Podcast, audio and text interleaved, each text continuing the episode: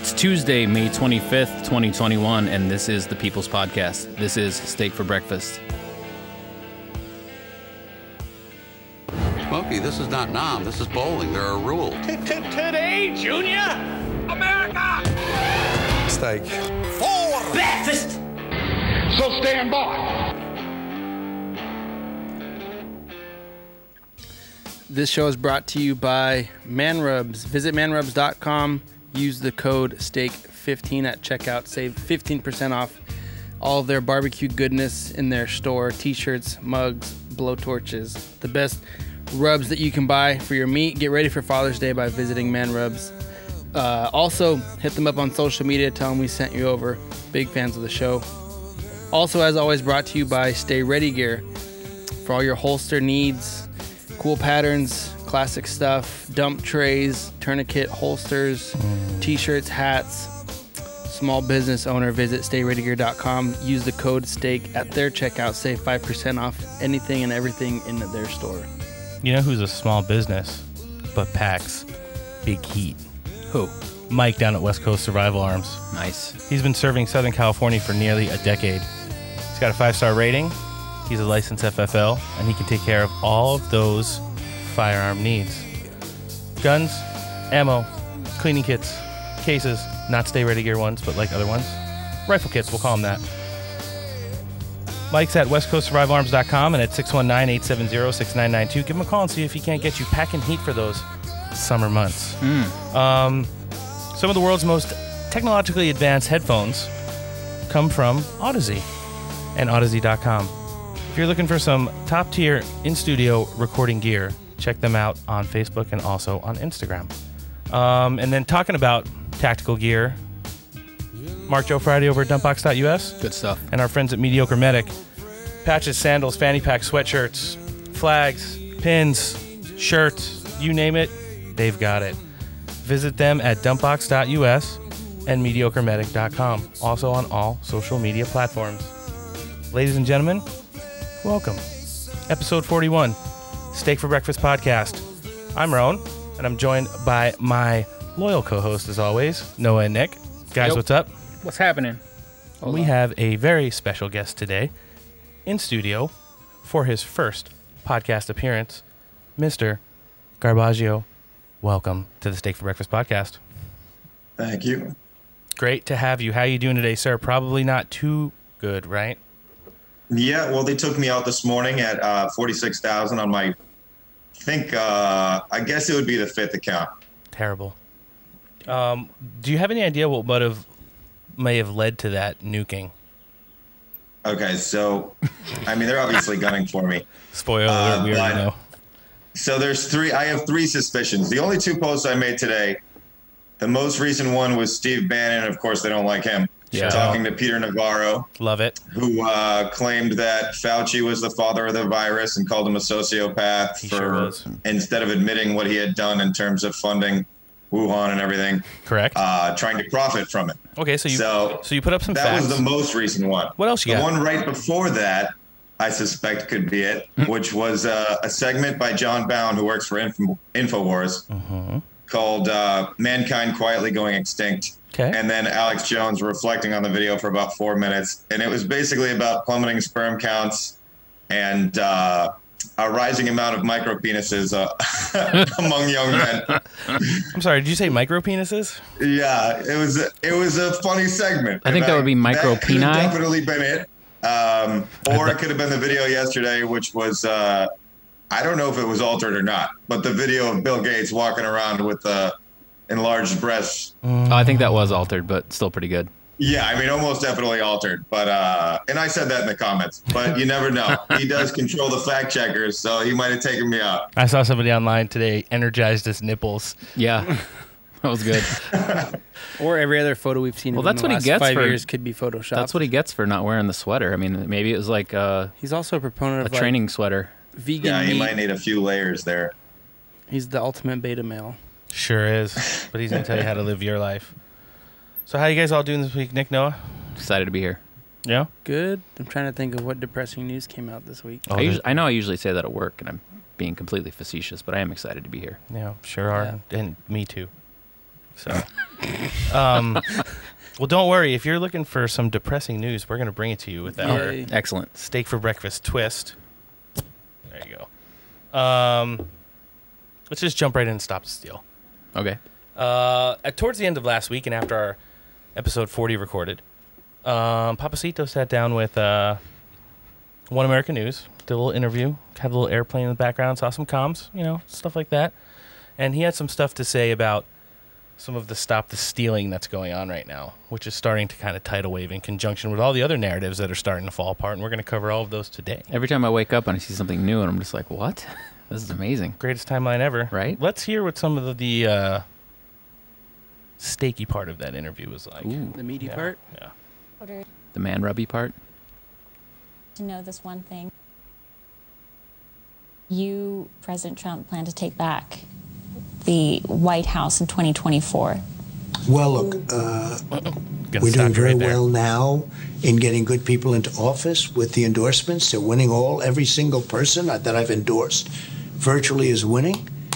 And it's stronger now than ever before. A lot of the co- success of the country is going to have to, is really going to have to do with immediacy.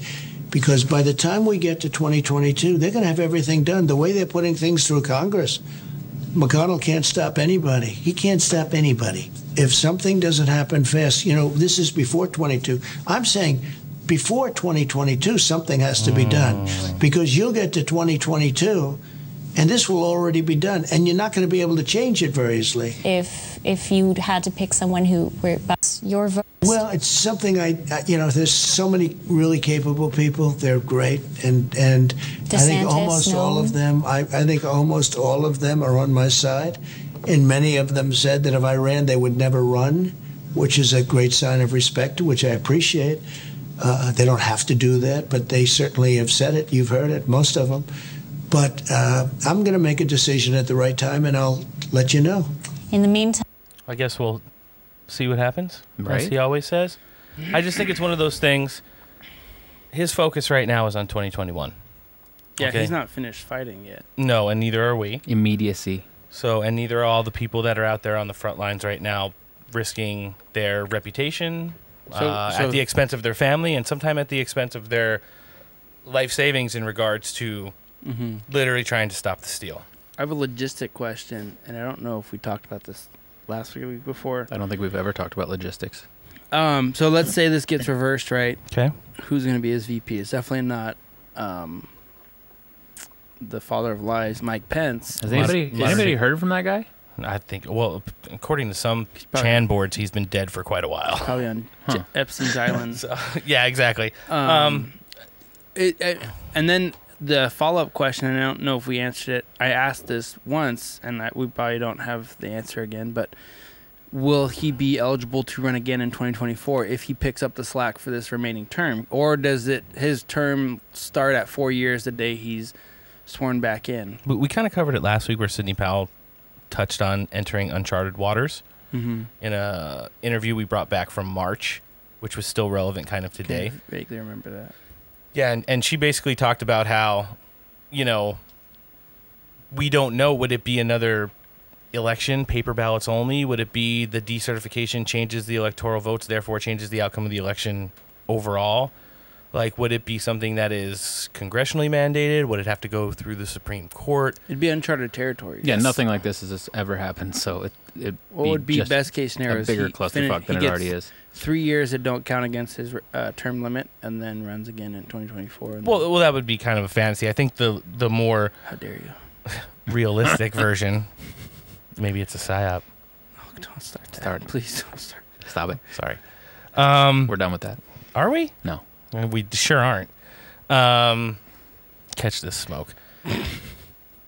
what would happen, I think, is uh, you'd have probably a new date of inauguration and start of the presidency would kind of Shift. yeah put a blip in the timeline. like we kind of snapped back to reality. So reality. all future inaugurations would be on a different date then? Who knows? What's gonna rev up all the conspiracy theories? I know, right? So, Garbaggio, what do you think about that?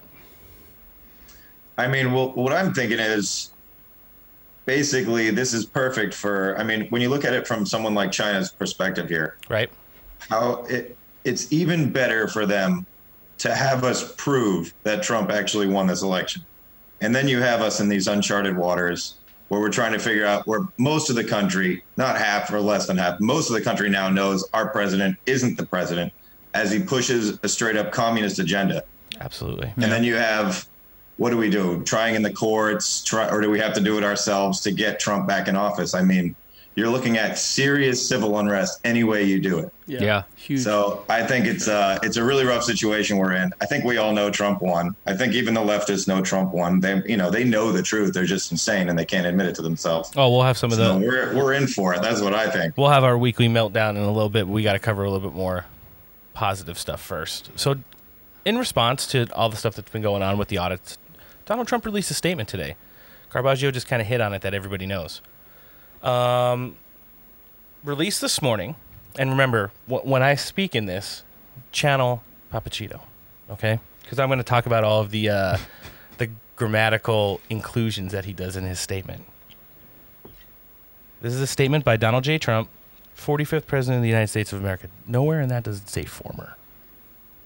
A new IPSOS Reuters poll believes among Republican shows that 53% believe that Donald Trump is still the true president of the United States. In parentheses, I always knew America was smart. I love that. 2020 election was tainted. 56% agree. Yep. And the election was stolen, in parentheses, and rigged. 61%. That's of Republicans. Yeah. That's just ugly. Hey. So, I mean, you're talking about what? At least 60% of all registered Republicans or, or, you know, that demographic believes that the election was rigged. And this is where we're at right now.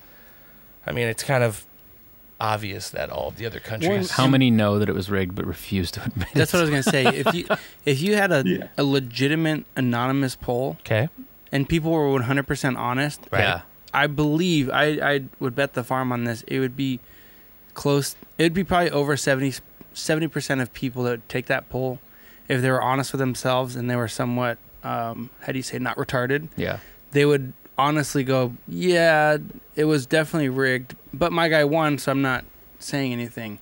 You know what I mean? I, I think if you were to legitimately talk to people Right. and they had no fear of getting um, outed or, or having their opinion blasted on social media. Like if you took the general public on a fake Tinder date and got them to speak their mind. yeah, and it was an Okay. anonymous. Yeah, exactly. people would voice it, and, and then, I mean, dude, we covered this so many times, but if you legitimately will die with your boots on and say this wasn't rigged, it's like, what You're going to be dying with your boots on what then. reality are you living in to where i mean Yeah. factual evidence of the suitcase kate and then you know the people the fact that um, people from the right couldn't legitimately see or get close enough to even legitimately audit the election in real time Well, these are the same people that don't want to stop wearing a mask because they don't want to be confused for a conservative. i love those yeah Oh, man. Well, keeping it moving, we we, we how did ju- we get so stupid no. Side With note. that, not us. how We're did not- our It's not us. it's our country. The royal we it's our country it's at least half of the population is legitimately retarded. Correct okay. I, I don't hate it, but I mean, It's, yeah, le- it's a legitimate question. I Are mean, they it- eating the same Hungry Man dinner or something, or is it? it's in the '80s today, and I, I saw a whole bunch of it's in the retards tofu. in their cars wearing masks on the freeway. That's so hot. Yeah. I can't Just- like I can't wear a fucking mask when it's hot out. I'm No. gonna you fucking just die. see them start nodding at the wheel because they can't breathe. They got toilet paper stuck in the air conditioner oh vents. So, It's just on a side note, and I, we, my wife and I went out to dinner last night. oh, congratulations! How was it? It was awesome. All right, there you go. Where'd you go? Buffalo Wild Wings. That a boy. What? Like an American. Hey. Nice. Fucking I love romantic. my what wife. are you talking about? My wife is awesome I because did the ghost pepper challenge there. I don't recommend it. she goes, "Where do you want to go? We'll go anywhere you want." And I didn't say anything. And she's like, "You want to go to Buffalo Wild Wings?" and I was like, "Yes." And she's like, "Let's do it." And I'm like, Is it only is it only because Your been, wife is awesome. you've been you've been saying it on this show for the last six months? I just want She Buffalo did Wild Wings to fucking open up, man. So we went. I don't know if you're listening, uh, Nick's, And, Nick's um, wife, but you're awesome.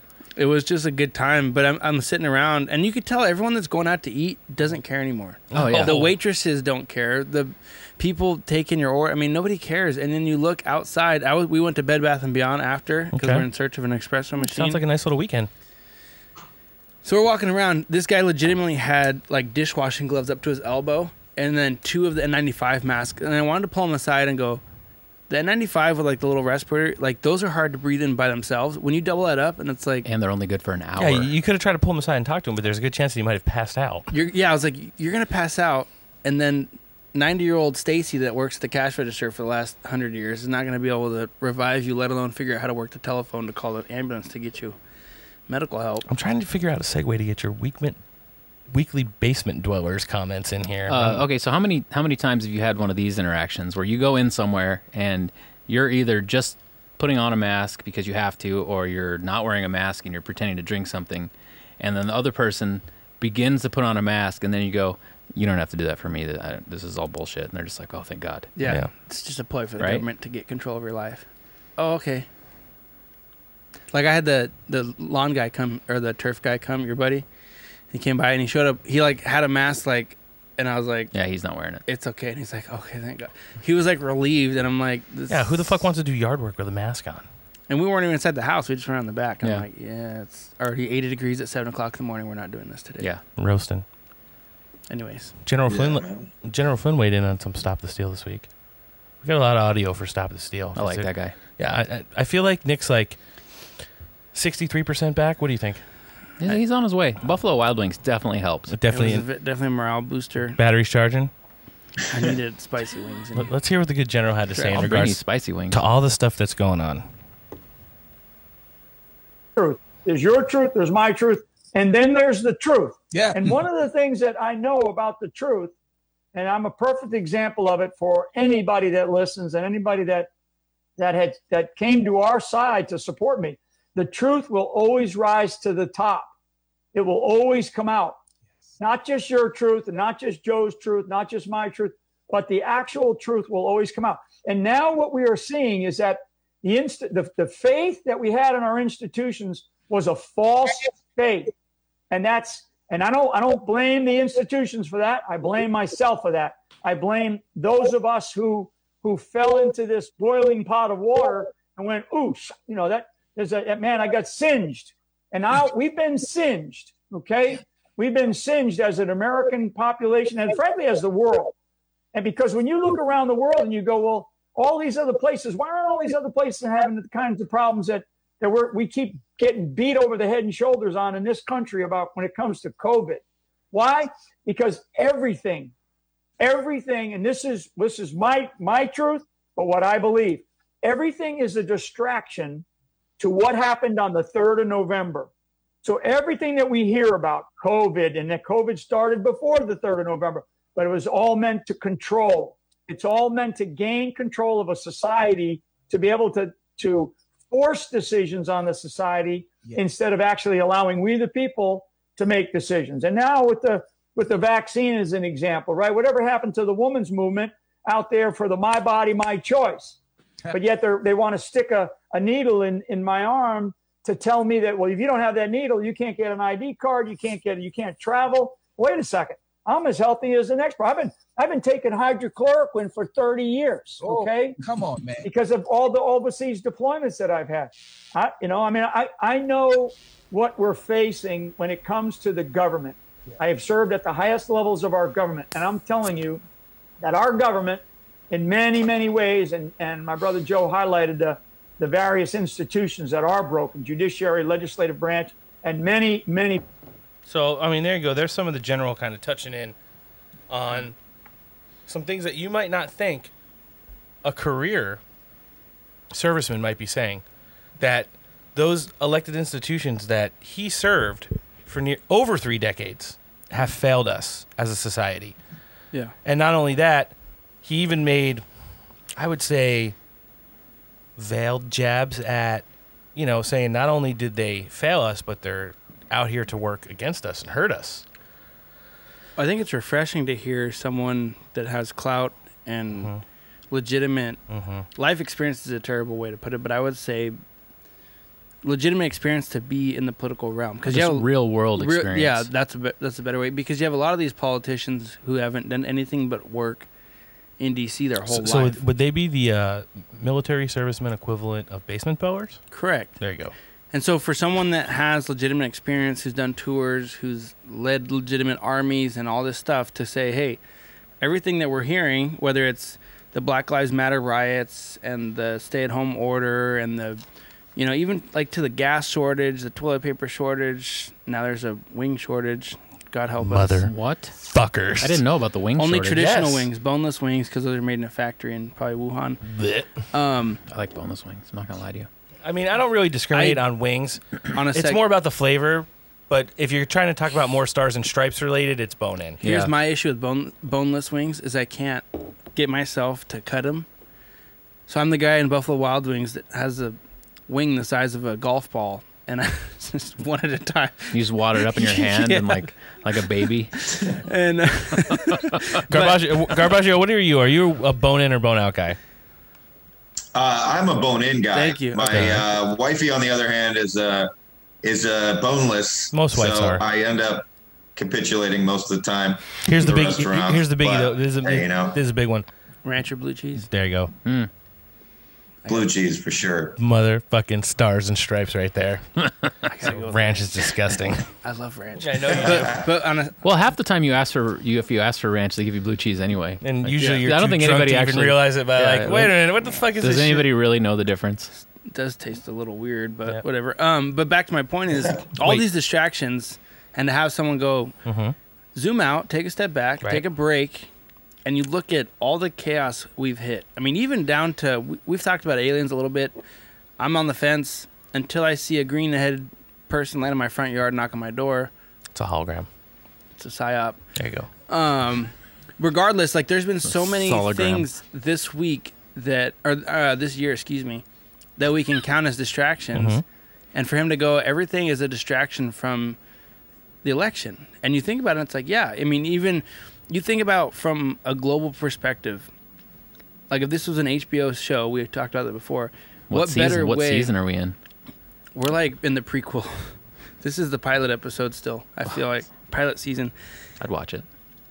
to have coronavirus start out hot because the Democrats know that they want to push mail-in ballots and all this stuff, and and they're ahead of the curve, way ahead of the curve.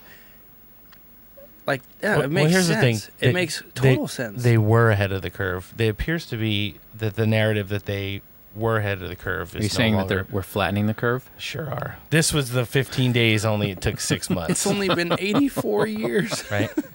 So 84 years to flatten the curve. okay, I'm going to take a quick poll before I get into our next audio clip. Right. Uh huh. Okay. I'm going to say. I'm going to get out ahead of it and say no. Steve Bannon, not Q. Me, no. Noah, No. Nick, Meh, No. Garbaggio, Definitely not. and cue the clip. us on the Concord Bridge of the Convention Center in Arizona. They see what's happening behind the scenes in Pennsylvania. They see the talk that's going on in Michigan, and they understand what's going in. So now in Wisconsin, going to say three million, only twenty-seven. They do not talk about the indefinitely confined. That's where the clerks, as Ryan Spreeder calls, that's where the clerks stole it in the early voting scandal. They go to some. They go to something about addresses. No, no, no, no, no. Wisconsin is the easiest to prove, and we're going to Wisconsin. We're going to Michigan. We're going to Pennsylvania. We're going to New Hampshire. Mm. There are two things we're going to get to the bottom of, and that's going to reverse this arc of American and global history. We're getting to the bottom of what happened on November 3rd, and nobody is going to stop this because we have the Constitution in back of us and we've got the facts. And we're getting to the bottom of Wuhan Lab. We're going to get to the bottom of Wuhan Lab. Nice segue. We have to. Uh, we have to get to the bottom of what happened there, how it happened, why it happened, and who did it, and who's accountable, and who's responsible. Who paid for it? Mm. As sure as the turning of the earth, this movement's going to get to the bottom of both of those. Sounds biblical. And once we get to the data and the evidence and the science based results, the entire propaganda network that is aligned against you, the American people, in Lao Baixing, old hundred names in China, mm. is going to start to crater. That is why they're losing it. That's why the Associated Press got this big story up on the Hill. This is why all the, things on MSNBC and CNN overnight is now. Georgia, Georgia, Georgia, because hmm. Vernon Jones had that press conference and sat in that chair right there. And Vernon Jones says, We're going to get to the bottom. We're going to have a full forensic audit like Ari- Arizona. Elise Stefanik came on the show t- two Thursdays ago and said, We're going to get to the bottom of November 3rd. I support November 3rd audits. We've had the Senate Love it. candidates in Ohio, the Senate candidates in Pennsylvania, the Senate candidates in Missouri people running for governor in Georgia, people running for attorney general against the radical Keith Ellison in Minnesota, Uh-huh. all say we've got to get to the bottom of November 3rd. And you saw you saw Joe Scarborough. Is Joe Scarborough was he pitching replacement theory? We're gonna get was that, that. Joe Scarborough threatening replacement theory? I'm not a replacement theory conspiracy theory guy. I don't believe there are any conspiracies. There's also no coincidences. Is Joe Scarborough threatening replacement theory? Mediaite had that up as their lead story after Joe Scarborough said it. And after we played it on our show, it went down and it went into the memory hole. You can't find it on Mediaite. Memory hole? Right? They're nervous. Memory They realize that Scarborough crossed the line, and we're going to play it every show. Okay? We're going to make sure that every patriot, every veteran, everybody that's sacrificed for their country gets to hear what Joe Scarborough thinks about you and what Joe Scarborough wants to have happen to you. He wants you. So th- there's that. A little bit of uh, insight from. I like how the second half of that he just got really like. Well, it's kind of like us. We start off with like, whispering. yeah, stop the steal, and then he's like, mm, and, and then we will He went find- like full Liam Neeson. He's like, taken. "Wu- Wuhan. We will find You. I will find you, and I will find the receipts. Receipts. Um. I Yeah, do- so that, there's that. I mean, Garbaggio, you get banned for posting shit like that, but we played on this show almost weekly. I don't know. We kind of got a free hall pass, so I, I'm sure you have some commentary on some of the stuff that he said. Why don't you? What are you feeling about some of that stuff right there in regards to uh, stop the steal while we're still on it? Um, well, I mean, I think that uh, I got I have some mixed feelings about Steve Bannon. I've heard that he's Same. involved with Opus Dei. I've heard that he's involved with CIA, but I think you know in this case he's right. Obviously, we have to get to the bottom of this, but it makes me wonder whether he's you know rushing us towards what we know is going to happen when we prove that Trump is the real president. He's like that. These leftists aren't just gonna roll over and be like, "Oh yeah, you're right. Uh, Joe Biden's not the president. You can put Trump in there." That will that will eventually boil down to a civil war if we're trying if we actually try to put him in there. When you think about it, so I Yeah, the- have the my country mixed feelings. I sure. do like Steve. Something tells me that I can trust him, but I've heard some some weird stuff about him. Yeah, I I mean, I think the fact of the matter is he has a lot of money. He has a lot of outreach. Um, he's very well connected, and I heard behind the scenes and at the end of the day, he's loyal. So I think that's why he kind of sticks around. That's why he's he's kind of you know still prevalent in the conversation. I I, I think um, he's more like just a little bit ahead of like what the normies who are interested in all the stuff that we're balls deep in want to know on an informative basis. I think that's what you kind of get out of his show. You get some of like the major characters, players, and actors in this game. You get a lot of the highlights um, that you're not necessarily seeing in the mainstream media. But like he said, he brought Stefanik, who you know is, is kind of a power player now, onto his show, and he has Yeah. people on like General Flynn. He's got had on uh, Vernon Jones, and you know he's he's got always got on Peter Navarro and and and people like that. And I think you know it's one of those things, and he teases us. Hmm. I mean, the next Right. And I, I think that him bringing up replacement theory is important too, because as we saw when Tucker brought it up, Yep. he's attacked by the ADL. They're trying to take him off. So obviously, obviously there's something there. I mean, what does the ADL have to do with that? There's it's not involving Jewish people. They didn't mention any Jewish people in the broadcast. So why is the ADL going on the attack about that? That was interesting to me. Yeah, the, the ADL should go out and uh, find all the Jewish know, people that are The Democrats have been bragging about replacement theory forever. They've been Mm-hmm. boasting about it for years and years and years, and now they're acting like it's crazy and anti-Semitic. Yeah. I have no idea what that's all about. I mean, we know what they're doing. They're going to try to make a blanket amnesty as soon as they rush everybody through the border here. And they're still they're still using the term what 20,000 kids. I mean, how many days have passed? How many people are rushing over the border every day? We know it's way more than that. We and they're going to give everybody blanket amnesty and then uh, and you know they're flying everybody around the country. Yep. Two red states, two red counties and they're gonna they plan on giving them voting rights. That's what's going on right now. That's why they're very sensitive about replacement theory. I have to say, Say it. and I don't want to badmouth any of the previous guests, Go. but I love your view because I think like the, we're on the same plane, you and I, mm-hmm. because when you talk about these things, What am I, chop liver? Yeah, what about no, no, us? no, but I'm saying like when it comes to stop the steal and stuff. Oh, okay. Yeah, yeah. He has a very realistic view of how this is going to go down. Well, I know? mean, just But- because and- my well, we- vision but- is Donald Trump coming No, no, in no. on the on the bald eagle and saving Western civilization, like Austin, What, what co-host of Russian Disinformation, first plug, always says, it not necessarily mean that's what I actually think is going to No, happen. No, no, And, and I'm not saying that, but what I'm saying with, like what he said was, we can't be naive to the fact that when this goes down, and we're praying that it will, there's going to be a lot of side effects to this, and I'm more of that. The tasselless flags, Donald Trump with the pit Right? vipers on. but I love so the fact fist that, like, pumping. on a real note, like when this does happen, Right. There's going to be repercussions. There's going to be chaos. I mean, probably to a level that we this country has never seen, at Mm-hmm. least in the last hundred years. Oh, it's going to make the the quote unquote protests and riots that we've had this year look like look like a warm up stretch Look like- to an yeah. NFL Super Bowl. But what what I love too is that you look at all these guys, and, and every week we talk about who's involved in Stop the Steal, who's Right. still part. Eh, have you guys ever host a party and then people just dip out? There's always one or two friends that Yeah. stick around to help clean up, and they go, "Hey, what can I do? You want me to dump the trash? Is there anything I can do to help?"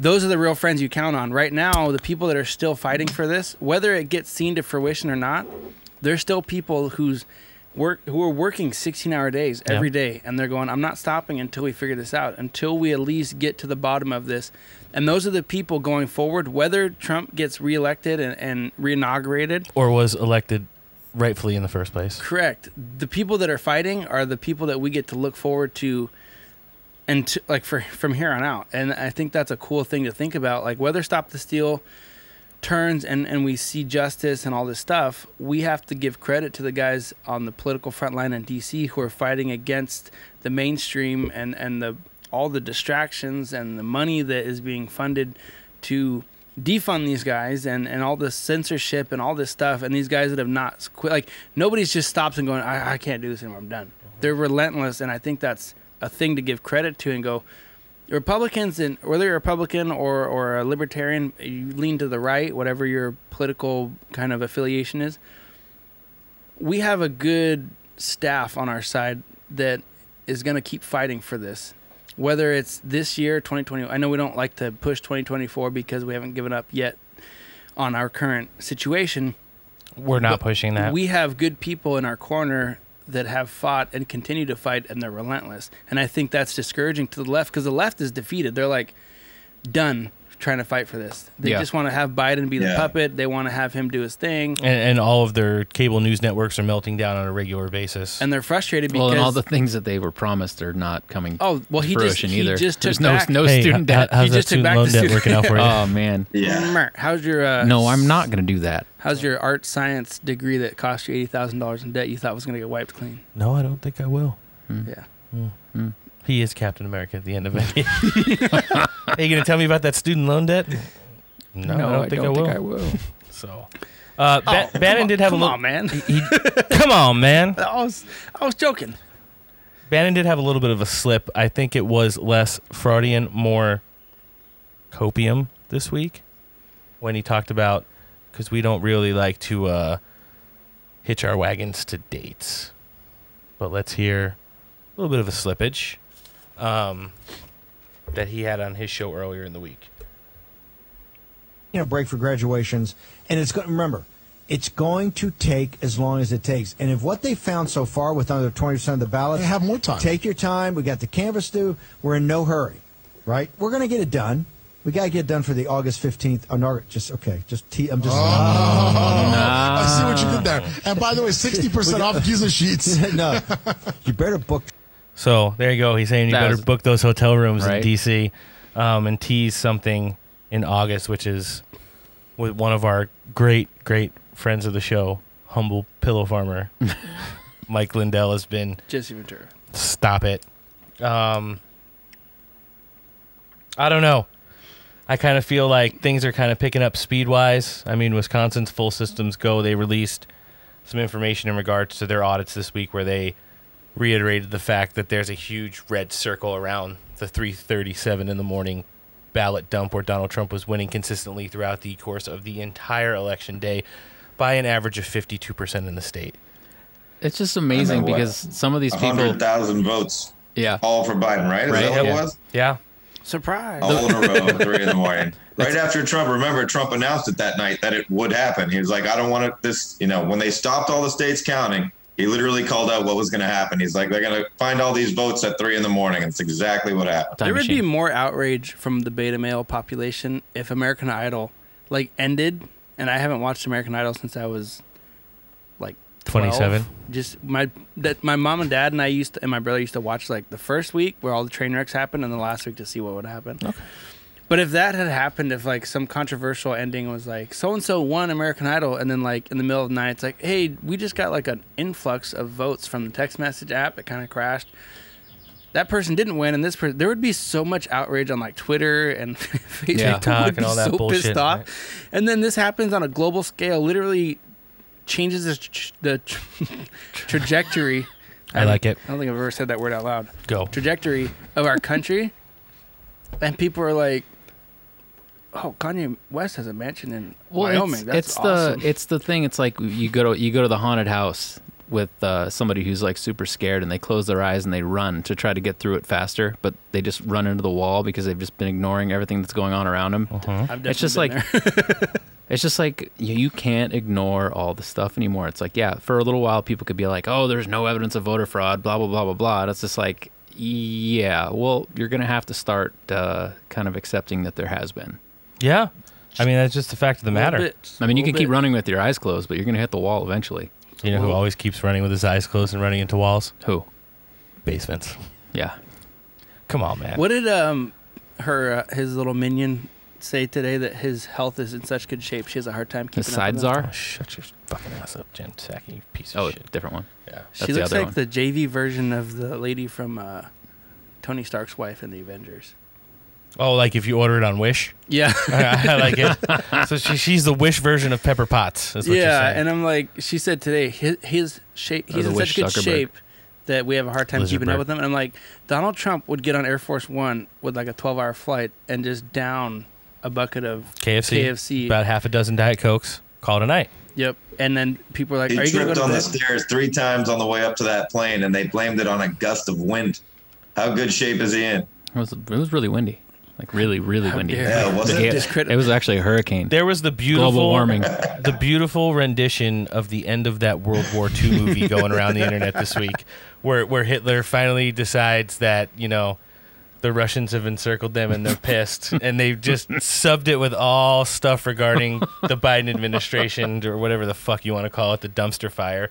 And he's like, "Who the fuck falls up the stairs three times? Nine, nine, nine." This this person is literally a living dumpster fire. Yeah, maybe maybe it was a green screen. There weren't really stairs.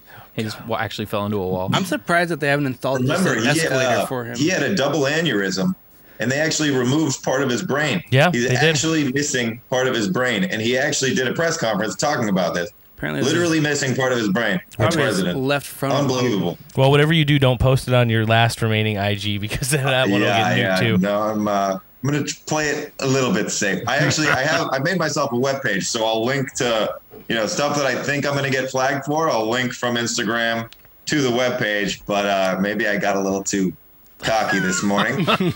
Hey, listen, when it, I co- got brain that turns blonde in the sun. when it comes to micro penises, the world needs to know.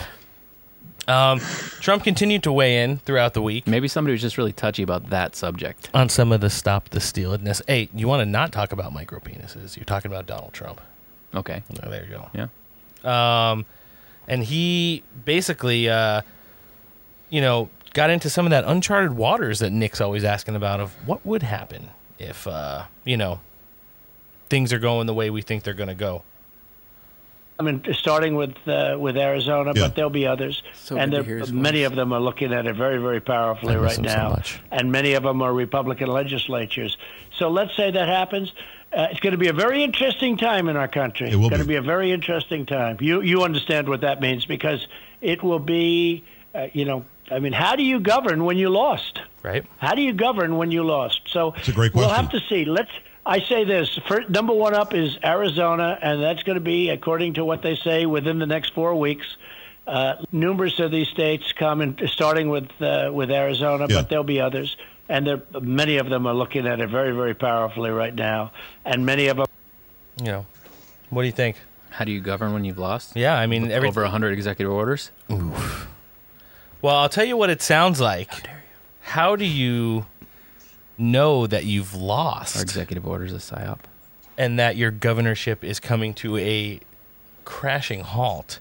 Um, we've played some of the lefty all stars on here over the past couple weeks. Everybody from Chris Wallace to Don Lemon, Chris uh, Wallace. Anderson Cooper, and um, Randy Maddow. We've had them all on here. Who's got the most punchable face out of all Chris those? Wallace. Chris Wallace. I'll yeah. tell you who it is. It's Joe Scarborough. Oh. Ah, I Chris Wallace seems like the guy that would show up with like well in okay. kindergarten with a So pocket you- protector you- and pens. You and a guys know the lunchbox. gif of Shia LaBeouf, just do it. Yeah. And he's doing well. This was Joe Scarborough's version of that, but instead of saying just do it, it's accept the results of the election no matter what. Or leave it. If you don't have respect in American democracy anymore, if you don't respect Madisonian checks and balances, if your guy doesn't win, if that's the new rules of engagement for this great republic, then just leave our country because you're unworthy of it. And there are millions of immigrants who will come here and raise their right hand and buy into the creed and believe that. that we are exceptional, that believe American democracy is the greatest government on the face of the earth. And they will do it proudly. They will salute the flag proudly. And most importantly, they will fight for what that flag represents while you shame yourself. While you disgrace yourself, while you disgrace our country in the eyes of the world. Yes, this is all on you. Get the facts, live in the the light, news. follow the truth, and love this country and stop this. That's all the stuff I get in Or trouble for leave. saying. Or leave. Or leave. If you're going to believe a reality TV show hosts lies about the American Republic, They know. They already know. is desecration of American exceptionalism. Wait, then so now we're going to be hell out. patriotic? We don't want you here. That's all I got to say. You couldn't have said it better. Well, thank you. Yeah, because somebody else already said it. It was us. Couldn't have said it better. What's it- literally all the stuff that they shit on patriotic people for saying, and they're trying to turn it around. yeah, if it's, re- it's if it's reversed like his account, Yeah, he says you'd that be banned, Yeah, well, he's nuked. nuked, That's it. shadow banned. Yeah. I just all all all those things like s- s- saluting the flag and all this other stuff. It's like that. Isn't that all the stuff that they were shitting on us for the flag- believing in? flag It sure was. racist. Isn't yeah. flag racist? Isn't that? r- Isn't his entire tirade racist? I'm so confused. Well, Hard to keep up. Nick, you avoided it last week. Uh oh. Because at some point you had to pick up your kids. But today you're here, in studio, in heart and mind. And I've saved the best for last. Even after that visual reeing we just went through. Can we have a watch party for the Nic- new Nicolas Cage movie? What we will have a watch party for is Mike Lindell. Should we do a live show? Oh, I thought we were doing the movie segment. No, we're not doing movie segments yet. Oh. You know what? I didn't even ask him, so we could put him on the spot, see how he does. we does. should do um, the Nicolas Cage animatronic, whatever that. We new could one- do like a mystery science theater What is it? three thousand, Wild- like where we make fun of or the movie while it's playing. just just live stream it and, and talk over. I think it. we'd get in trouble for that. Before we get into movies, let's get into the living movie. Okay. Our greatest actor Mhm. and humble pillow farmer, Jesse Ventura. Mike Lindell, Nick's favorite. going because going to go Yep. state by state, and it's a long slog. We Right. told people it's going to take however long it's going to take, but you can tell that people people that are paying attention to this understand the facts and they understand they're not going to be spun, just like about Wuhan. What, but your air game, walk us through the critical path of the air game. Critical race theory. Well, it started, you know, when I first got the evidence, and that, that was on January 9th. And as I got more and more and did my own due diligence and had teams of people gathering this, what we have is we have cyber, they're called cyber packets. Oh. These are forensic packets that you can't change. They're 100% evidence of each flip that happened, each attack by China. And, and what I did then is I wanted to make sure I went out and got the, the best white hat hackers, uh, different ones from different uh, parts of the government that are that are protect our country. They validated everything, so now we have our royal flush to bring to the Supreme Court. But what we're doing now, we have about I believe it's five different cyber teams, different teams where we're doing audits right now. In uh, we're going to start with uh, um, different states. So some of the states that uh, that aren't part of the, uh, aren't the swing states, so to speak. And we're getting those attorney generals because it happened in every state, Steve. And help these uh, this attack happened in every state. We're getting these attorney generals on board, and I, we want to have like oh anywhere from four to wait, the the sky's the limit on board, and they will now when they're on board, which we already have some, and we're going to get a lot more. When they're on board, then the lawyers right now are writing up the case as we speak, and and this will end up then within five to six weeks get to the Supreme Court with them being the plaintiffs. We set it on their doorstep, and I'm telling you, everyone in this country knows this case is coming. Those all it is, if they accept it, which they will, they will vote 9-0. Wow. Not 8 to 1, not 7 to 2. Nope. 9-0 because it's so obvious and you can't you can't lie. You can't it's 100%. This is it. Um Rachel Maddow and, and MSNBC and CNN are going, wow, it wasn't a conspiracy theory. Got this 'em. is an attack on our country. It's going to pull this election down. And uh, and what they do then, that's uh, there has been precedents before, and that's in down tickets. When you find a crime has been committed, of course you give it to the person that actually won. So What do you guys think? A couple things that are outside of what you know we've been talking about for the last couple months on this show. Is he predicting that's what Rachel Maddow's going to say? Nick's going to tell us that he's Rachel Maddow, and I'm not going to listen to it. All right, here's the thing. If you listen to what he said, he's hired people that had gone to international sites and have gotten digital receipts for things that happened on election day. Yep. Some of the people who have worked with the government in context of the same kind of stuff counterintelligence. That's number one. Okay. Number two, and this is kind of new, and I like this angle. Now, Mike Lindell and, and the people that he's paying to go out and do and work some of these audits now are going into red states that Donald Trump won handsomely. Hmm. And since some of these cyber attacks and machine inconsistencies, when you talk about Dominion and Smartmatic, there we said it every week, um, is going to start working with these machines to see where some of the things that happened in the states where there was massive transfers, where there might have been lesser transfers. I kind of like that. Yeah. I mean, you go to the ones where people are going to absolutely work with you instead of like running into all this bullshit like we are in Arizona, Wisconsin, Michigan, Pennsylvania, Nevada, New Hampshire, and Georgia. Yeah, like places where they were just making it seem believable, but there was still fraud. You think Ron DeSantis is going to be pretty willing to work with Mike Lindell in Florida, or Greg Abbott's going to be pretty willing to work with him in, in Texas? I, pre- I think they are. Yeah, oh, yeah. So, I mean, any data that's collected all adds into the entire collective of the things that we're going to present eventually to whoever it needs to get presented to, whether it be Congress or the Supreme Court. Um, but I just think that's big. It's a whole new angle and something that, you know, I can at least appreciate as a fan of Stop the Steal that he's been working on. Garbaggio, what do you think? Um, I mean, hey man, I, I like I like what Mike Lindell's doing. It's too bad uh, Kevin McCarthy and uh, Mitch McConnell can't have that passion and perseverance. And um, They're pathetic. I think, I mean, if you remember, the testimony immediately after the election, we had IT experts talking about you know the servers in Germany. Yes. And I think when all is said and done, when we start knocking down the dominoes on the blue states that were stolen, uh, we're going to go through all the states, and I think that's going to turn out to be probably the truth Yeah. down the line. Hundred percent. Yeah, there's there's very little doubt of that now.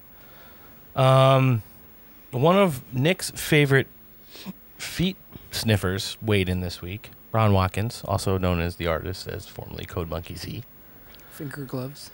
through his telegram said, "You don't get banned for spreading disinformation. You get banned for inconveniently telling the truth." I mean, I think our co-host today and and Yeah, I think uh, guest it's Garbaggio. Okay, so you, so you can feel that. Is it a coincidence that the counties with the highest amount of adjudicated ballots also happen to be the counties which now are fighting tooth and nail to stop the audits? Pretty, Yeah. pretty interesting and relevant. Um, and then he said the world is watching Maricopa County. Fraud validates everything. Vitiates. Perfect. You're a piece of shit. Well, you didn't want to validate the fraud. How can you even see that far? I, I just know what the word is. I just, it came off the top of my head. I hate you. Yeah. I hate you with pit viper glasses. um, I don't think anybody really needs to worry. Do you think he sleeps with those gloves on? But you know who doesn't sleep with gloves on? Well, he probably does because he has like the cracked end of the fingers, like a lot of old men do. Got eczema? Listen, as long as all this stuff is going on You got eczema? for Stop the Steal in the background, at the helm of the freest, fairest, and strongest country in the land right now Oh, they were going to say election. Is, is one of the clones. Send in the clones. He weighed in this week on nothing. If anybody can translate this for me, Oh, I got you. I'd appreciate it. Yeah. There's, you know, there to be, you know, beginning uh, this effort uh, for 2021 is, uh, I think we've learned a few lessons from last year as well. There's help is we they're, you know, being there to help uh, clear roads, rebuild uh, main streets, uh, and so that the families can get back to their lives. Uh, that's what FEMA does every single day. It sure fucking isn't. Last time I checked, FEMA doesn't build roads and help families get back to work. Yeah, they even clear roads? Like, is that them? No? Leader of the free world right now. They Don't make- they just like lose warehouses full of water? And they also make That's only in Puerto Rico. plastic. And if you look at the video, he's actually reading. So what the hell is he reading? Yes. How many? He How, definitely wasn't reading what was in front of him. how many? Uh, uh, uh, and, It's like uh, when you uh, lose your you lose your place when you're reading something and you're just trying like, like, You're like, I y- ca- your I ca- brain can't comprehend like I gotta find the spot where I left off, but I'm just gonna random say It's like I know this content. I can just fucking wing it, and everybody's just like, "What the fuck is he talking about?" That's pretty much him every you time. know the thing. Well, corn, corn pop was bad, dude. got what? The eczema. Is that corn pop? You got eczema. Sorry, Stop Ron it. Watkins. Wears gloves at night. Okay, Eczema? so before we move on, we'll give it the rundown. Okay. Um, the audits have resumed in Arizona, full go as of yesterday. They got 28 tables working. That's Mike Lindell slash Cyber Ninjas. Slash. Like it. Jesse Ventura.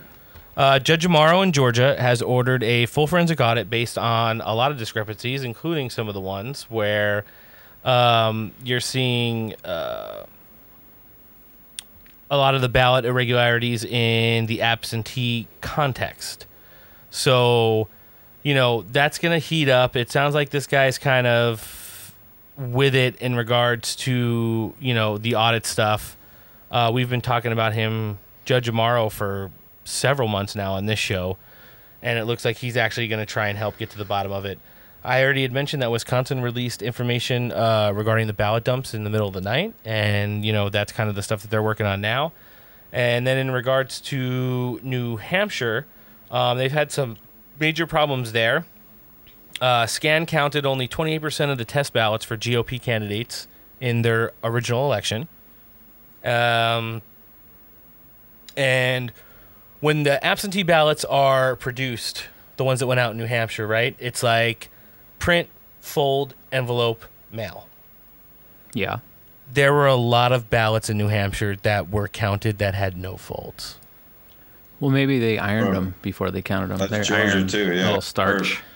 Yeah, the same thing in Georgia too with the with the absentee ballots. They're kind of trying starting to And to missing tie- envelopes. And, and like and like you had mentioned already, Garbaggio, they ran a sem- sample ballot of military uh, ones this week in Georgia that were recently audited. 950 ballots. Not all of them got counted. Let me guess. No, 950 votes for Joe Biden. Oh.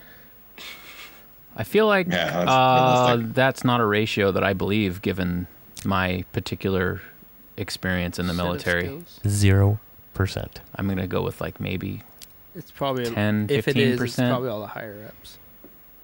Yeah, that's- so that's actually, true. that's actually true. So, so that's where we're kind of at right now at Stop the Steal. Um, we have some other stuff that's like you know kind of going on in the backgrounds, but we're waiting for it to manifest itself a little bit. Um, before we really start kind of deep diving into it and giving you, you know, our listenership that information. The fact of the matter is, this week in regard to Stop the Steal, there's a lot of audio and there and there's a lot of stuff to go through. Number one, Trump did two interviews, so that's huge. We want to get that information out to you because you're not going to hear a lot of it on the mainstream media. I don't think really anybody covered it. None of the mainstream media. Co- you won't hear it from the locals. You won't hear it from, you know, Fox News through CNN when he was on One America, because they're talking to him about stuff that they're not allowed to talk about Yeah, on they're any they're trying to hide all the shit he's talking about. Right. The only thing they're reporting on is that he's going on other stations, people that will allow him to go on and use their platform to propi- pry lies and conspiracy theory. I was talking with some friends today, okay, and you know, my energy level going into the show every week goes down a lot because 48 hours going into the show, you really have to go 100% 3D, black pill, doomer mentality to wade your way through all this bullshit to find the stuff that you really need to get out to our audience. Yeah. And, you know, getting back to the audio clips, you won't hear a lot of this stuff anywhere. Maybe on Instagram, maybe on Facebook, you know, Telegram if you're lucky. But we try to cut up as many as we can that are relevant so you guys can get the actual information in regards to the physical stuff that's going on in the real world. So a, hard to a keep place up where with Nick, Telegram. Nick usually likes to operate. That's where he pays his mortgage and stuff and eats Buffalo Wild Wings. The real world, not the basement. So instead of COVID Roundup this week, we have Nick doesn't even have a basement. That's how not basement he is. I wish I did. That'd I know. be I kinda cool. wish I had one too. we have death of COVID. Oh. because the narrative is slowly but surely dying. Um, Dr. Fauci took to the cable news networks this week. Mr. Fauci. Uncle Fauci. Anthony Fauci. Um, and wanted to uh, kind of get into some Tone Fauci. News regarding, uh, you know, some of the stuff that Rand Paul blew up last week. Amongst a lot of things he blew up. Yeah.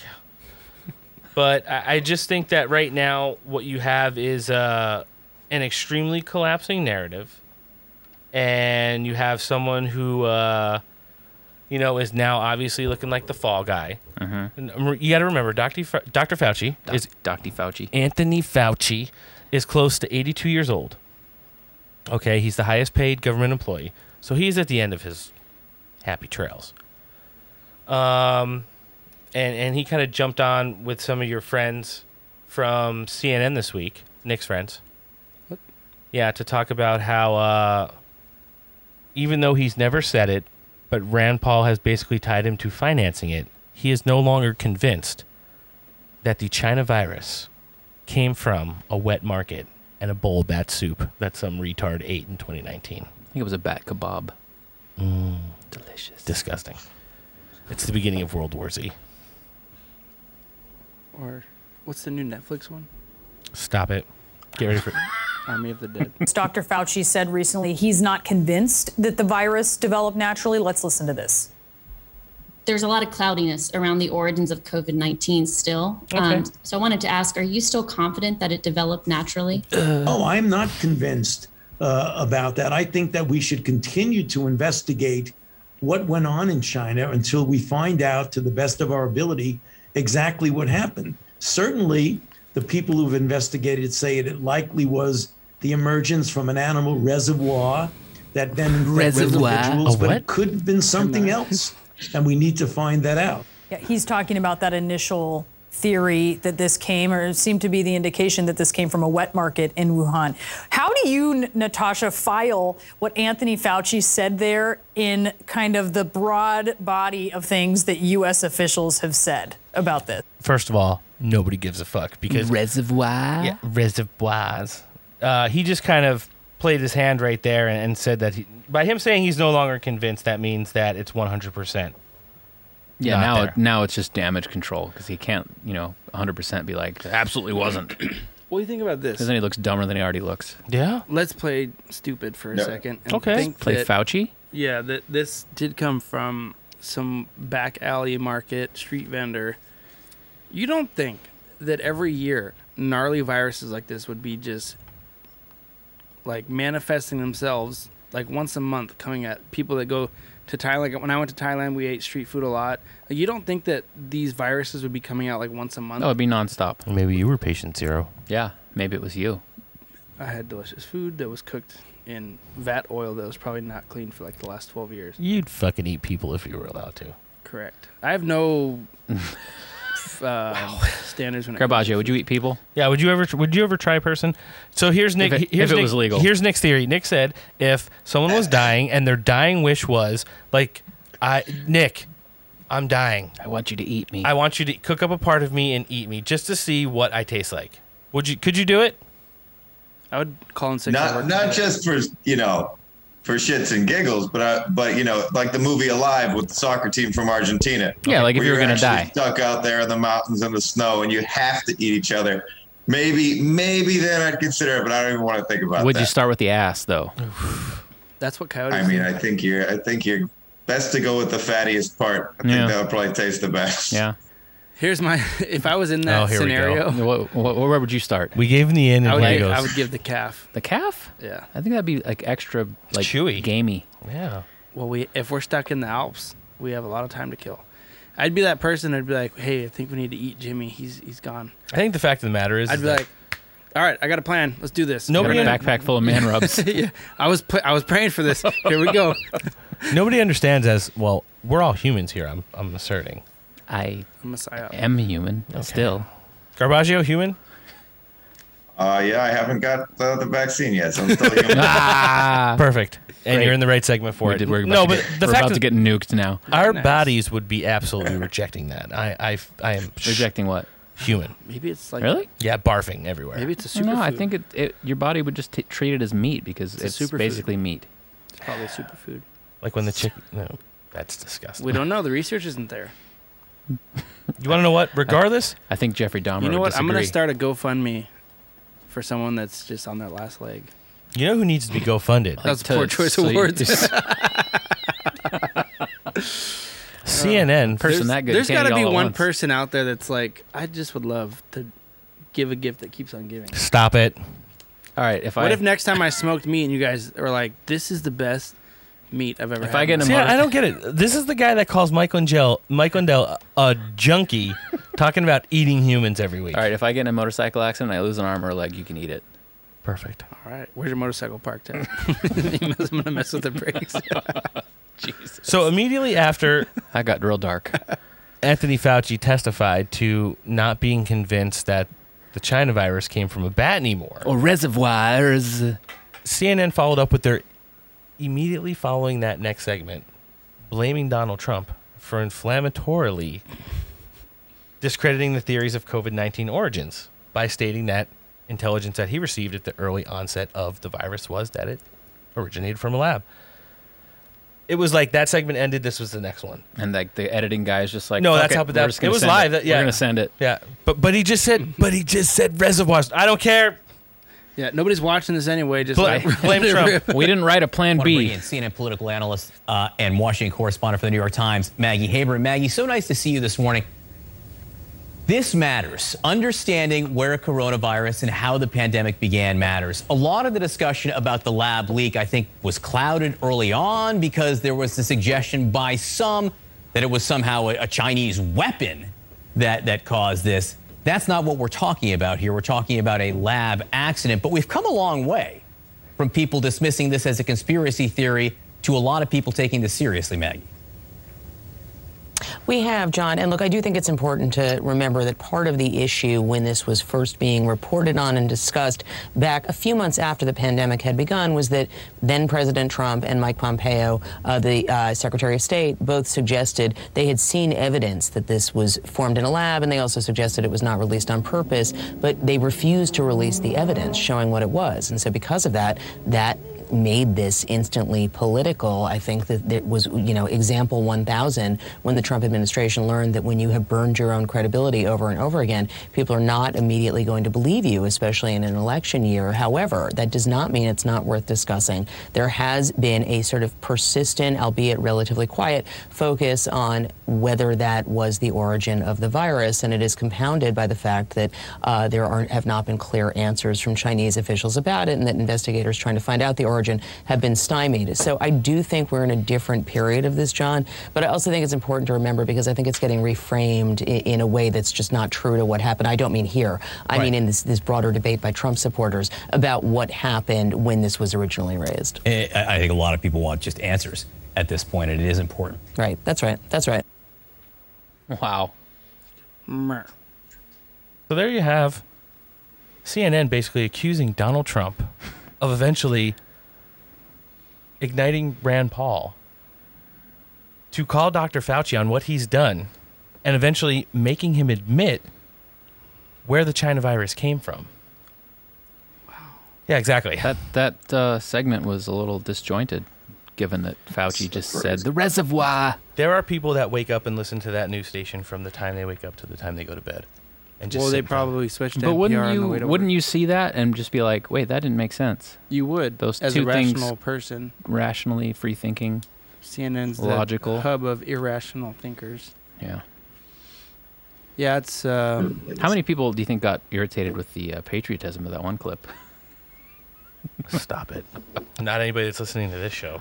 They probably started twitching and like, yeah, the American flag, like that's a Yeah, good wait, thing. And aren't we they're like- supposed to hate that? They snapped out of it. No, no, Yeah. We can't, Well, if, if Dr. Fauci, Mr. Fauci. if Anthony Fauci's feet, Tone Fauci, feet, picks, We're talking about Ron Watkins again. are we back? Eczema. I can't Stop it. every time. Speaking of circling back, Fox News actually held Jen Psaki's feet to the fire a little bit this week. Didn't sniff him, but definitely held him to the fire a little bit and want some accountability onto what the White House's stance on the recent revelation. What? The what? Revelations? No. Revelations. Revelations. Man, you're hurting today. I know. I, told, I told you my energy level is a little bit down. I was gonna correct you, and No, because you as wanna I know what- to say it, mine got jumbled, jumbled up. And Jumbled stopped. up. well, here's the thing. There was an extensive stop the steal steg- No matter how no matter week. how bad you, you it's never going to be anything like Joey Basements though. So you're good. No, because you, you have to like wade through all of this stuff when you're doing the research. I mean, Garbaggio could probably attest. Yeah. And if you're looking for real stop the steal information that we're going to report on this show, every single article starts off with baseless conspiracy theories, Yeah. echo chambers for Donald Trump. Yep. Like it, it makes me legitimately feel bad, even though I know none of it's true. Like you read the words, you see them with your eyes, they go in your brain. Oh, I was getting so frustrated seeing some of the nonsense that people are like, just like, why would you repost that? That's that's literally designed to make us look stupid. Yeah. But remember, just a couple months ago, that was the same thing with the Wuhan lab leak theory. They ca- Yeah. they had the same position they Bingo. have, the same you know unjust confidence in their opinion, and uh, it's going to happen again in a few months. Sure They're is. going to have to admit this is real. So let's hear what the uh, Love it. the uh, White House retard spokesperson had to say in regards to getting lit up a little bit. Pepper pots. The wish pepper pots. I, I like that. I'm sticking with that one. when uh, Doocy hit her up this week on uh, during one of the press briefings. Virology were hospitalized with symptoms consistent with both COVID 19 and common seasonal illness in November of 2019. That's something that is apparently known to U.S. intel officials. So, why isn't President Biden pushing for more access, more information to get to the bottom of exactly what happened? We are. Uh, and we have repeatedly called for the WHO to, to support an expert driven evaluation of the pandemic's origins Lies. that is free Wrong. from interference or politicization. Now, there were phase one revol- results that came through. Wait, Uh, what? we were not uh, during that first phase of the investigation, there was not access to data, there was not information provided. Uh, and now we're hopeful that uh, WHO can move into a more transparent, independent phase two investigation. But with 589,920 dead Bitch, I'm not done. Americans, at what point does President Biden say, we don't want to wait for the WHO. We don't know what they're doing. This needs to be an American-led He- effort. he to air quoted the bottom President Did he just say WHO is China? Well, first of all, we need access to the underlying data and information in order to have that investigation. And why not? But he talks all the time about how Bitch, he's I'm not known done. President Xi for a long time. So why can't he just and call and and we and need ask them him for that information? I think you're misunderstanding how this process actually works. Are- are An you? international investigation led by the World Health Organization is something that we've actually been pressing for for several months in coordination with a range of partners around the world. We need that data, we need that information from the Chinese government. What we can't do, and what I would caution anyone doing, is leaping ahead of an actual international process. We don't have enough data and information to drum to a conclusion at this point in time. So is there I'm not any done. amount of uh, casualties from COVID in this country that would make you want to not wait for an international effort and just do it? Ouch. As Well, I- What- uh, And she continued to go on to contradict herself and know zero percent of the content that she need to gi- be giving back for those answers. Did she break out uh, Old Faithful again? Uh, I'm not. I'm having a hard time hearing you. Yeah, the uh, sound. Is this earpiece on? Sucks. Peter, what do do- I say? What do I say? So it, Do you? How many shots? Can somebody give me vodka- McEnany's fucking folder? How many shots of vodka do you think she hits right before she gets on stage? I think it's after. She knows she's just gonna get Just after. She just drugged to the fucking downs a bottle. Why would you? Click, click, click, click, click. Why would you apply for that job? Why? Well, uh, Th- there's a there's a long creepy backstory to her relationship with and her uh, ties to. Uh, Was she know, his the C- primary both the, ph- both the CCP and the Obama Biden White House. she yeah. Biden's primary care physician when he's in the nursing home. Well, her her family is really rich and gave a lot of money to the campaigns. yeah. So she's in an internship right now. Yeah. So she they're they're waiting for the WHO, which is But she she's like the one intern that nobody wants to hook Yeah. up with. the, so. the she's waiting for the WHO to lead an investigation into themselves. Right. Basically. for something that the They person did. who- who's the number one, and I'm air quoting now, expert in this country already said happened. And the only reason that happened was because Donald Trump is mean. So Yeah. that's it. Yeah. The COVID narrative has been destroyed uh, through the testimony of Rand Paul, but only because that was fueled by the meanness of Donald Trump. Because Donald Trump originally said China virus and that it came from a lab. China. That was And, and that all, all the intel pointed that it came from a lab. Yeah. Okay. Um, that's the only reason that this narrative is now being absolutely destroyed. Yeah, I remember in uh, February of last year, Okay. 2020, you had Dr. Francis Boyle came on to Infowars. Right.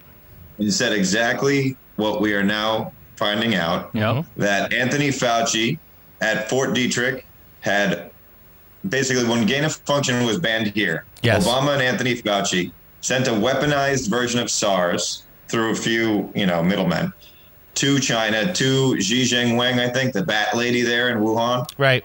And uh, they have the paper trail for that. Right after Francis Boyle broke that, then Ben Swann, who had famously disappeared after his uh, Pizzagate uh, expose, if you remember, for like a year. imagine he did that. A, he did a little special on it, probably in March, where he actually went and found the complete financial tra- uh, trail of the transfer of the virus from the United States in 2014 to 2015 to Wuhan. So I mean, we they knew what happened. Everybody knew what happened for more than a year. All those people on the news, all those people at the press conferences, they all know what happened. This is just the slow disclosure because the libtards aren't going to be able to handle it when the truth comes out, and they have to admit they fooled themselves. Facts. It's like. So it's like uh, the Fast and Furious, except this time with biological weapons. Okay. Ooh. I don't hate that. No. Biological. Weapons. Does Paul Walker die or did he ever exist? Mm. That was so sad. You would think, on a side note, that they would have ended Fast and the Furious on like that glory note, and then they're like, "But wait, there's more." We're gonna make seven more. Yeah, screw Paul Walker's legacy. We're trying to get paid. Now you got John Cena out there apologizing to China. Right. I It saw was that. just embarrassing. What? too. That was for Fast and that was for Fast and Furious Nine. Yeah, A disgrace to it. I missed that. He that. apparently called. I put it on my I put it on my uh, Garbaggio.news Instagram. Have it. But he apparently uh, made the mistake of calling Taiwan its own country. So he went and apologized in Chinese, in Mandarin. Yep. He had to he had to apologize to China. It's embarrassing, man. It's like it's only a minute long. It's crazy. Beta male. Former Secretary of State, possibly based on the election results, current Secretary of State, Mike Pompeo weighed in and told John Cena. Did he go like this? Via tweet that he, yes, did not see him when he makes retarded comments like Yeah. that. So I kind of liked it, a little based. Um, nothing wrong with good old Mike Pompeo. Uh, the World Economic Forum weighed in this week. Trash. While we're talking about uh, the China virus. And uh, it indicated Monday that it supports employees being forced to choose between taking one of four controversial COVID vaccines or unemployment if they choose not to take the vaccine. Huh? Yeah. Whoa. So get your COVID nineteen jab, or you could face consequences from your employer. Wait, and, like- and that's from that's from a tweet from an official WEF Twitter account. How, long, Um, how long do you get the unemployment for? Forever. Well, I don't know how long it was for, but that tweet was accompanied by uh, some colorful graphics showcasing the purported poll that shows number of companies that would fire employees for not taking the vaccine. And this is probably on more of a global. Let me guess. Is Disney one of those? An article on the WEF website. So is it voluntary or not? Linked to the post made various claims that, based on polling data, such as, quoting now, 40% of companies surveyed in a new report require all, infl- all employees to be vaccinated against China virus. Still quoting, employees will now be encouraged but not required to get the jab by 32% of companies. And mental health concerns and burnouts have risen up the agenda since the onset of the pandemic. I mean, how can you? It's not even FDA approved. It's it's emergency use authorization, which is totally different, and you can only do that in a public health emergency, which doesn't even exist, especially for kids. Yeah, is that public health So, emergency I mean, it's officially over? completely illegal. There's no way they can enforce that.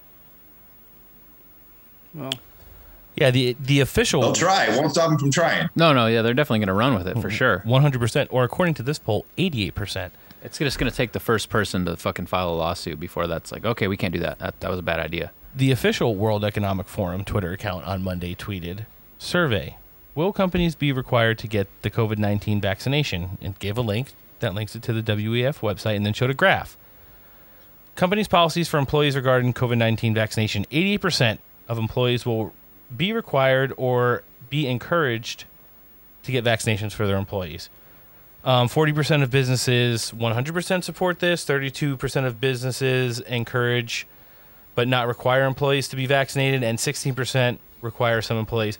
So when they say 88%, it's like when we had that poll a couple weeks ago that it was like the Democrats overwhelmingly, it's like 88%, you know, think that the country's going in the right direction. But when they take that 88%, it was from the 29% of the Democrats. poll, Oh, yeah. Which turned out to be like 19% overall who 100% thought the country was going in the right direction. It was one of like those mis- misdirection tweets. Yeah, so you, you really got to take a look at the methodology and the fine print on those things. Most of the time, you'll you, you realize why the results are the way they are. Yeah. So I mean, that's just some of the stuff. I, I think one of the more important things that happened um, while we're wrapping up, you know, the stuff with COVID right now is what's what happened with Rand Paul in the last 24 hours. Based. Um, and at, on the outside of the envelope that was delivered to his personal residence yesterday, uh, there was a picture of a bruised and bandaged Paul with a gun to his head. Um, there was also a white powder enclosed in the envelope that was delivered with the caption on the front that says, I will finish what your neighbor started, motherfucker. Referencing the incident he had a couple years ago where his him and his neighbor got into a fist fight and his neighbor nearly ran him over with a John Deere. So And he was shot at, remember, at the yeah. baseball game. That escalated quickly. Shot, shot at the baseball game and, and nearly him and his wife beaten up. Um, you know, on the night. What was it? in Of- DC. Yeah, of the of Oh, the yeah. inauguration. Think he's got a CCW? Should. Yeah. He's from Louisiana, right? Did you see what his wife responded He with? probably doesn't. He probably doesn't need Kentucky, one. in Kentucky. Kentucky, You yeah. need- do you need one? I don't even know. No, I don't think so. You see what his wife said? What'd she say? Basically, Said, "Fuck those putos." Bring it. We have guns. Yeah. I don't think she said fuck those putos. No? No. Not in Kentucky. Get her done. yeah, exactly. No, but she said something to the effect of like, "Bring it. We have firearms." Yeah. Well, I don't hate it. It's kind of. Rand Paul's like, "Hey, maybe not the Don't day tell after I get a death threat. Yeah. Can you?" So what was the powder? Uh, it's been turned over to the authorities for analysis. Bath salts. Baby It's powder. probably baby powder. Yeah. I mean, you still get the same reaction regardless if it's whether it's baby powder or anthrax or baby formula or Yeah. anthrax. What if Yeah, it everything's got to get shut down. People Yeah. got to you know stay away quarantine. Anthrax. What if it was Coke, and it was a gift? I I don't think the uh, n- the caption on the front of the envelope kind of corresponds with the uh, gift of cocaine. Yeah. It was a, a psyop. This is a death threat. This is a simulated death threat. Please don't sniff this. Wink, wink. Hmm. Yeah, I don't know about that one. Well, did you guys see the uh, Project Veritas from the, earlier in the week? Yep. In regards to the uh, Facebook whistleblowers and all the nuked accounts that should probably be reinstated immediately following the uh, testimony of Dr. Fauci over the last two weeks, both on Capitol Hill with Rand Paul. And Yeah, how others. does that work? Like know- if you were right and you got nuked. Garbaggio, you want to weigh in on that? yeah. Uh, what happens if you're right and you get nuked? I mean, I'll tell you, I've been nuked for uh, one time. It was uh, remember when we had the shooting in Colorado at the supermarket, and everybody on the you know the, the blue check marks on the left are are all accusing a white guy of doing it. Turns out it was actually uh, a Muslim dude. We made quite a few. I the posted show li- the literal headline from New York Post, just saying, you know, it wasn't a white dude, it was a Muslim dude. They flagged that and took me down. And uh, I've been flagged for literally posting without comment Tucker segments and stuff like that. So they'll just flag you for anything, especially if it's an inconvenient truth. Yeah. Is there is there a way to reinstate somebody's old account? Is that is that a thing? Like how long will it hold on to? Well, I think we've talked about it on this show. Well, No one's ever really gone forever. Yeah, I mean, I think they hold on to them. Though I've gotten this account back three times now, I guess, just by uh, writing an effective appeal. And now you're going to try to use the, uh, you're going to try to activate the new Big Dick Ron law in regards to big tech. That, that will definitely be in my appeal. They don't they don't unlock it for appeal for 24 hours, and then you can go and it'll kind of tell you your account's gone, but then it'll say learn more, and you click on the learn more, and then you can file an official appeal there. I, I tried it with my original account, but uh, I think my appeal was something to the nature of um, Fuck know, you Mark Zuckerberg's wife told me he has a micro penis and his uh, pubes are longer than his shaft, and I, maybe that was a mistake.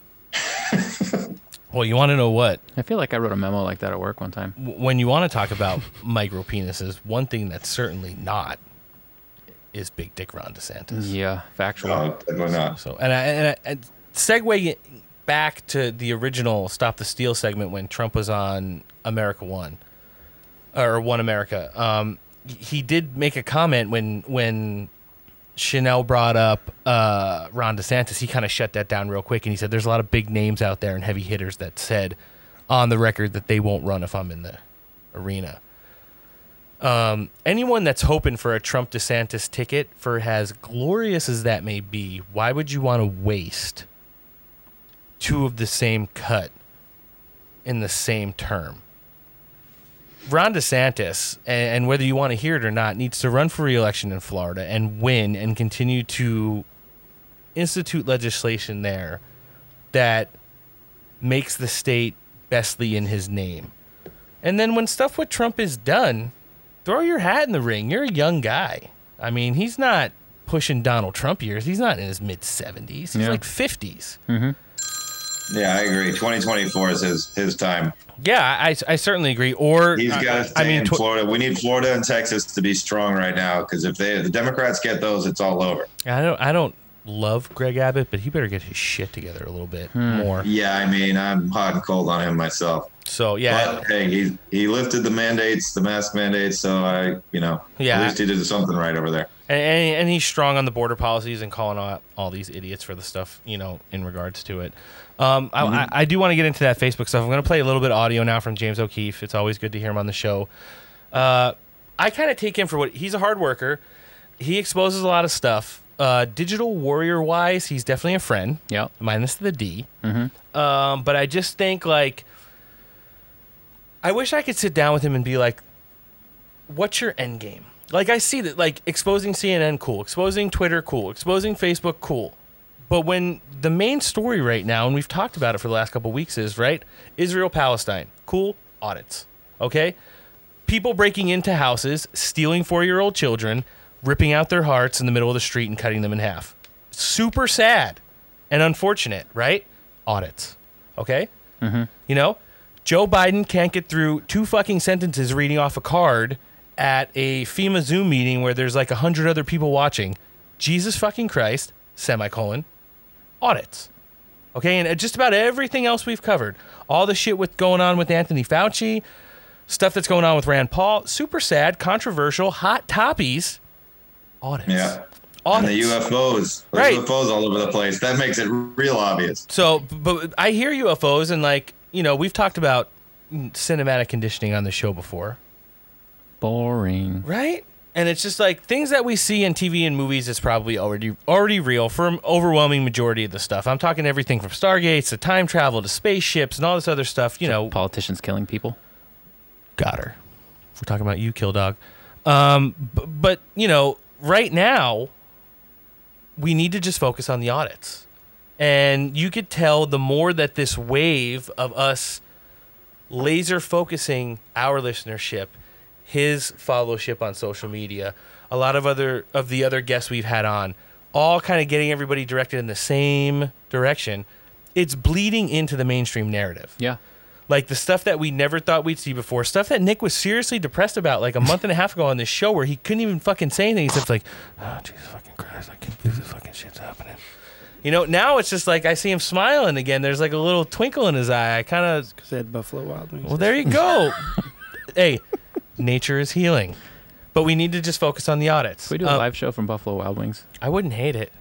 They, Just pr- they probably might. Just show up. Did you see his Don't eyes mind just light up? His eyes just fucking lit up. So you're gonna have you're gonna have to talk like uh, you're gonna have to flirt with the uh, blue-haired waitress to let us go in there and say whatever we say on this show usually without her Hmm. getting mad. Girl named Raven who doubles back at Starbucks every morning. Hmm. God. All right, what were we just talking about? James O'Keefe. Oh, we're, yeah. we're gonna play a little bit of his audio. I was just saying like leading into it and kind of encompassing everything we've already covered on the show. I want to know what his end game is because why hasn't Project Veritas infiltrated all of these, you know, election irregularities? There's so many different states and there's so much stuff going on, and everybody knew that this was coming. Donald Trump's been calling it since like late 2018. Yeah. And, and if his end game was really to bring the truth to light and everything, I, I mean, it sucks for all of us who I mean, is he picking marketable battles? Maybe. Right. Fuck big tech censorship. No, I know, but- because big tech censorship is going to be irrelevant if this comes back. Yeah. Because if if these audits go in the direction that we know that they're going in right now, Article 230 is going to be a thing of the past. Hmm. It really is. That will be one of his things.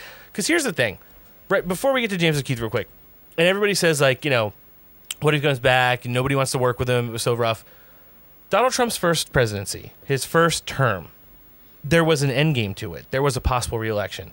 So like riots in the street, you can't necessarily deploy the fire hoses because that wouldn't look good come, you know, campaign season. Yeah. Okay. People are mean to him because he tweets mean and like they delete his tweets and stuff. Okay, if he just goes out and writes an executive order like taking away exec- uh, section 230 privileges, it's not going to look good. Yeah. Because what are they going to say? Oh, that's not a president, that's a king. You know, disregarding all the stuff that he's done, securing the borders, Middle East peace, the, the sword dance in Saudi Arabia, walking into North Korea, all of that stuff goes away if he starts acting like a dictator, which he never literally did. Yeah. They just always accused him of. He comes back. He's got nothing after those four years. Yeah, he's just like, all right, fuck it. We'll so do it live. we will see executive orders. We'll probably see fire hoses, and that wall is definitely going to get ten feet Higher. higher. So, but you know, there's two different ways to look at it, and that's just one of the perspectives. But getting back to, you know, some of the stuff that was reg- was exposed in regards to uh, the Facebook whistleblowers this week, I want to hear a little bit James O'Keefe on Boomer Sweats, Sean Hannity last night. is the founder and CEO of Project Veritas, James O'Keefe. Okay, there's a lot of significance to this, and Facebook has responded. I'll let you tell the story. Thanks, Sean. We've had two whistleblowers within Facebook on the, uh, come to us and leak us these documents uh, regarding vaccine hesitancy. What does that mean? Essentially, Facebook has beta tested this, these algorithms. Uh, 1.5% of their almost 3 billion users have, are getting a tiered ranking system, something called vaccine hesitancy, tier one and tier two. Tier one is alarmist and critis- critical marks about That's COVID me. and the vaccine, and tier two is something called indirect vaccine discouragement. That's now, what's me. remarkable about these private documents that Facebook has not wanted you to see until tonight is that Tier 2 says that even if the facts are true, that you will be targeted and demoted. Your comments will be targeted and demoted, Sean. Vaccine hesitancy score tiering system at Facebook. Um, these whistleblowers have given Project Veritas these documents and spoken to us in the shadows.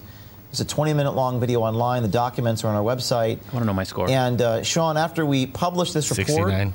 we reached out to Facebook. They've actually given us a comment. I'm going to read it to you. It says, "quote Facebook has responded to Project Veritas for the first time. Quote, we proactively announced this policy on our company blog and also updated our help center with this information. So, as, in response to us publishing this, they're claiming to now make this public, but we just checked and they haven't yet made most of these documents public, Sean.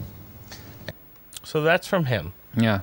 All right. You know, first of all, I have to say, him translating lizard into English, delicious. Yeah. Okay. Very smooth.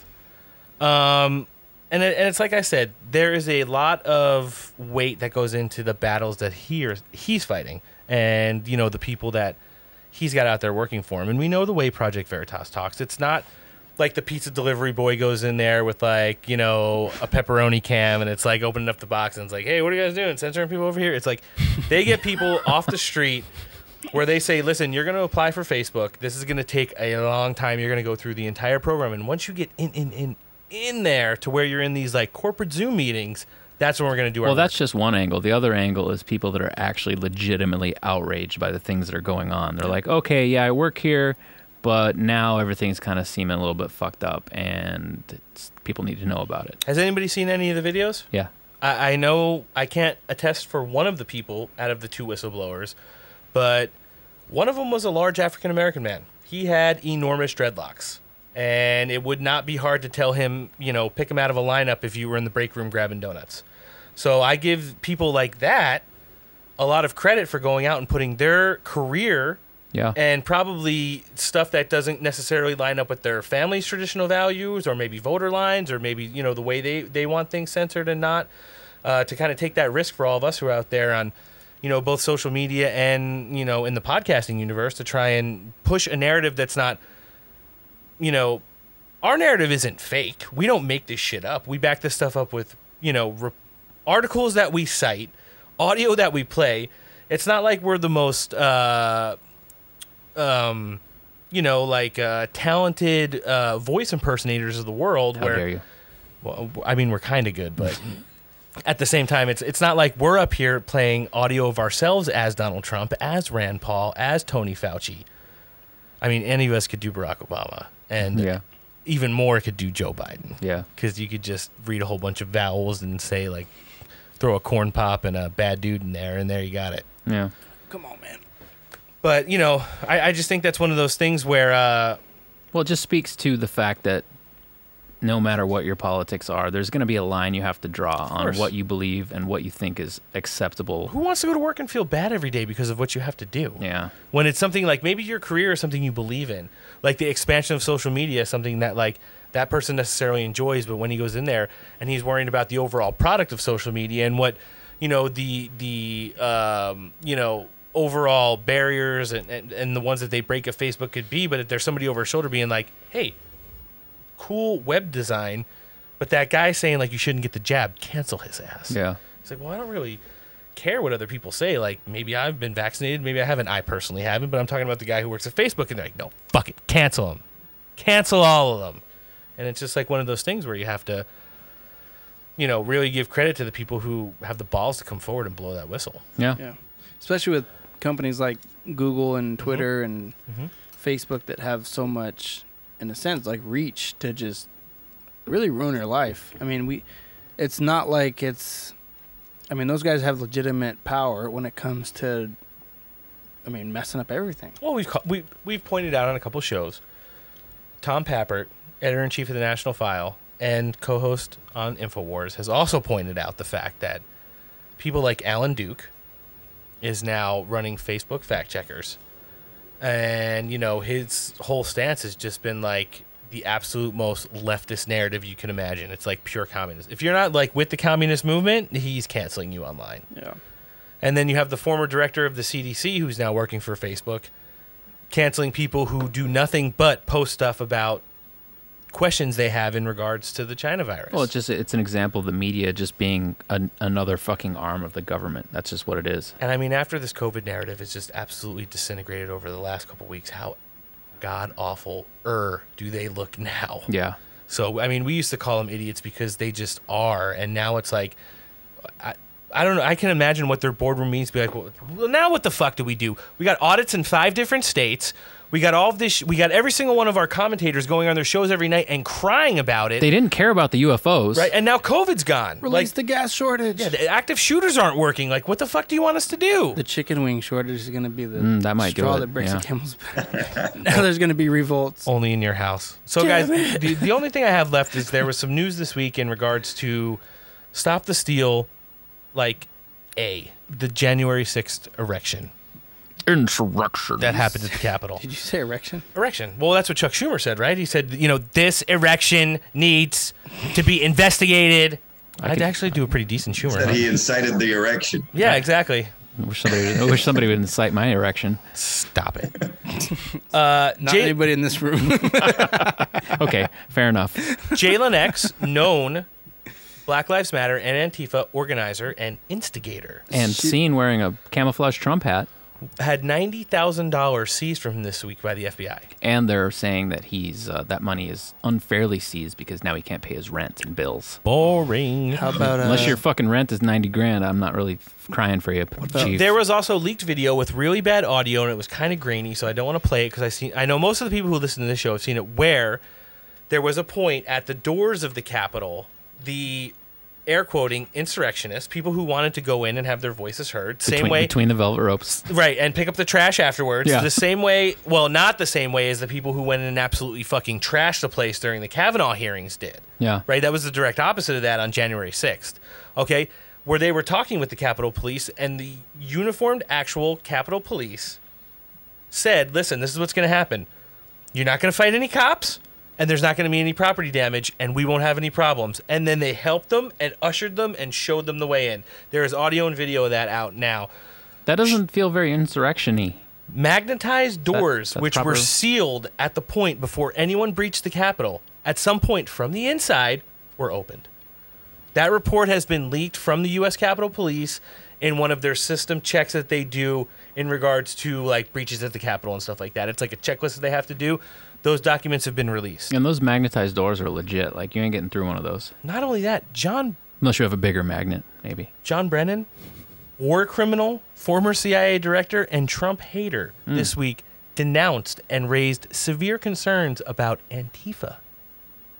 What? exactly.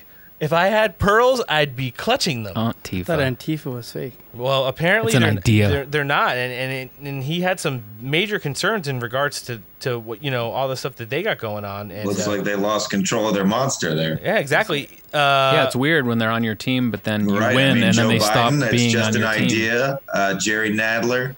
Yeah. Antifa doesn't exist. And this is And coming. now from, you got Brennan condemning them. Well, yeah, because their their team, quote unquote, won, and now Antifa's still doing their thing. Oops. Right. Well, you, they were taking orders and getting paid, and now they're you know doing their own thing. Yeah. yeah he, he said he was concerned this week about the rhetoric coming from some left wing members of Congress and warned about Antifa's vigilantism. Uh, it's it, it's written right there. It's a word. The squad. Right. Um, and you know, he acknowledged that people who fall under a broad rubric of Antifa, while saying politicians should choose their words more carefully, lest they be used by political foes to widen apart and divide within the United States.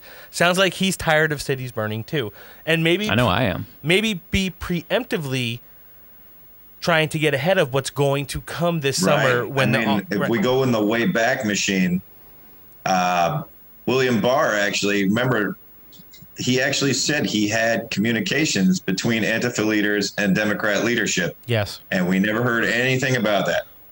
So this all comes on the heel of the House passing funds, appropriated funds for a 9/11 style commission in regards to January 6th. However, Republicans in the congressional side of the House said that shit ain't passing. We're not wasting taxpayer money on that shit. Hmm.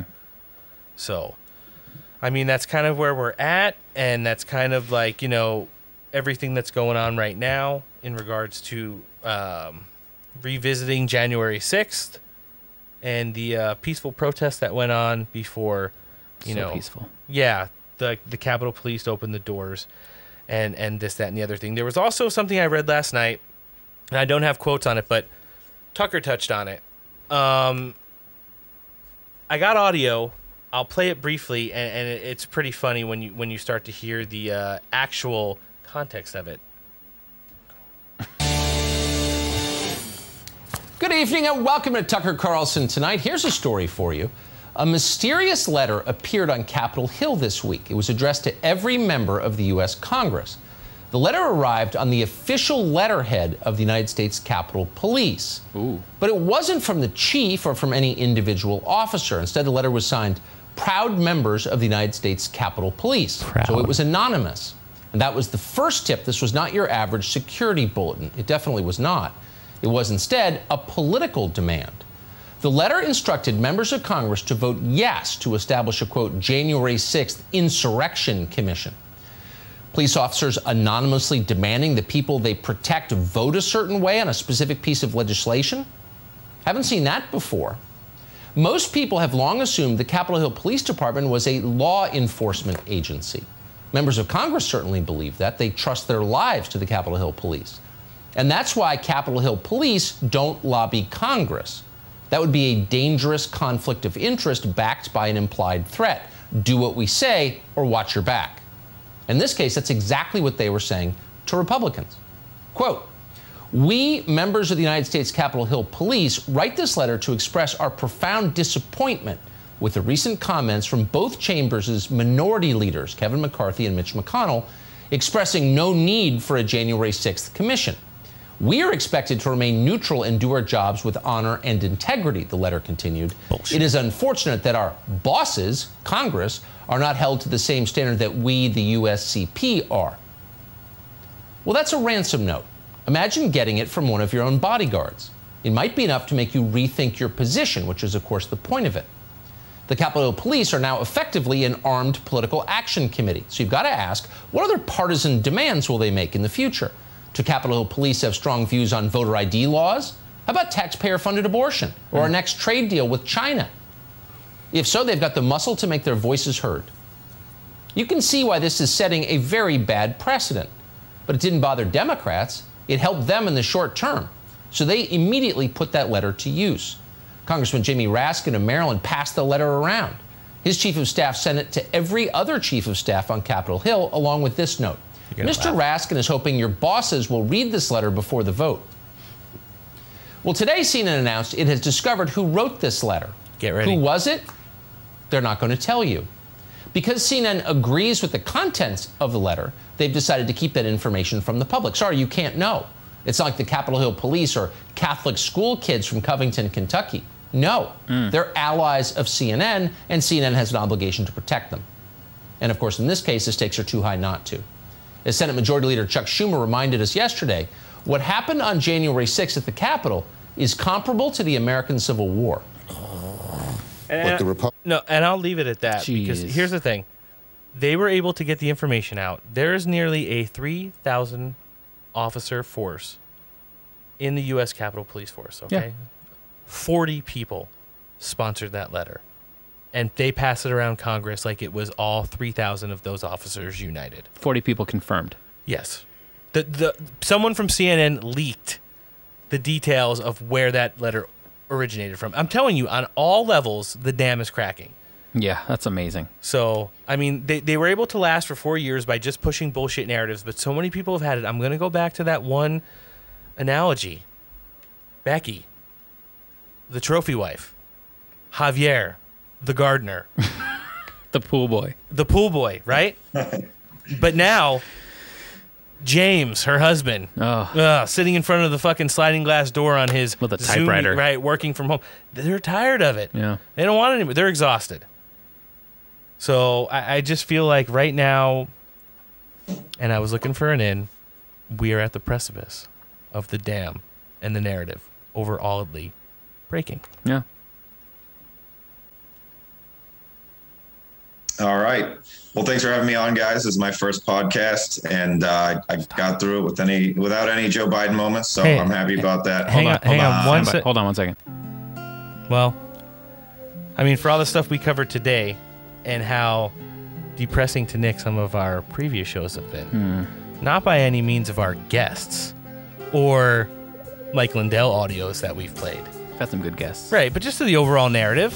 I mean, you know, I think today we're kind of feeling a little bit lifted. I, ca- I came in a little bit down, and now I'm feeling a little bit better. So, but before we get into it, I want to thank our guest, Garbaggio, for coming down. Your first podcast ever. In my opinion, passed with flying colors. Yeah. And in my second opinion, could probably co host with us on any day of the week. Yeah, let's do this more often. Yeah, we'd love to have you yeah, back. I'd be happy to come back, man. I'm glad glad to get through it without any Joe Biden moments. And uh, now that my main account at Garbaggio's Revenge on Instagram is currently down, look for it to come back. I'm going to try to appeal again. We'll see what happens. It'll be back. Um, Yeah, maybe I'm be a at little- Garbaggio.news on Instagram, at Garbaggio.news on Twitter, which is really shadow banned, but hey, uh, that's where I collect all my information. So follow there. And my webpage, Garbaggio.news, where I'm posting mostly, you know, risky content that I definitely can't get away with on social media. So check those out to find me. Definitely And, one of you the know, and it, definitely the webpage. If they get me off all social media, you can still find me there. Nice. probably one of the only people out there working harder than us in getting that narrative out to all of you guys just to keep you guys informed. Um, and we have a lot of respect for you as a content provider. Thank you. Yeah, the Steak for Appreciate Breakfast it. podcast can be found on iTunes, Spotify, Pandora, Podbean, and Google Podcast. Subscribe to the show, rate it, give a review, maybe a star. Yeah. I'm just kidding. Give him five, or Nick's gonna come find you. He's wiping his face right, right now, like he can't believe I said that. um, our website is steakforbreakfast.com. You can follow us on Instagram at Steak for Breakfast Podcast and Steak for Podcast Breakfast. Get it? Uh, we're on Twitter at DOS23TRES and on Gab at Steak for Breakfast Podcast. Download the shows, listen, like, follow, and share. Um, we'd like to thank our sponsors, Odyssey. Follow them at odyssey.com and on uh, Instagram and Facebook. Stay Ready Gear and StayReadyGear.com on Instagram. Man Manrubs, manrubs.com. Don't mistreat your meat. Or nickel eat it. Uh, they're also on Instagram, West Coast Survival Arms. Give Mike a call, 619-870-6992, and he's also at westcoastsurvivalarms.com. Uh, Mediocre Medic at mediocremedic.com. They're on Instagram as well, and dumpbox.us, who are also on Facebook and Instagram. Uh, upcoming shows. We've got some goodies. Uh, next week, we're going to have a new friend show.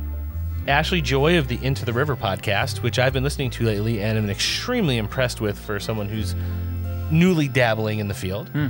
And Alice of The Unpopular Blonde will both be joining us for some co hosting duties and commentary. So that sounds fun. The week after that, June 8th, we're going to have Booty from Bootleg Media. And on the 15th of June, Anthony Butler of Where the Purples podcast. I'm looking forward to that one. I know the guys are too. And then Sheep No More is going to join us on uh, June 22nd. Nice. So we got some action-packed lineups coming up, a lot of quality content, and maybe even some debate with Anthony Butler. I'm looking forward to that one. So me and him have talked probably now for over a year, and it's just I think it's time to make it happen. Someone who's not necessarily on the same page with us politically to come on the show and, and have some good quality content and debate.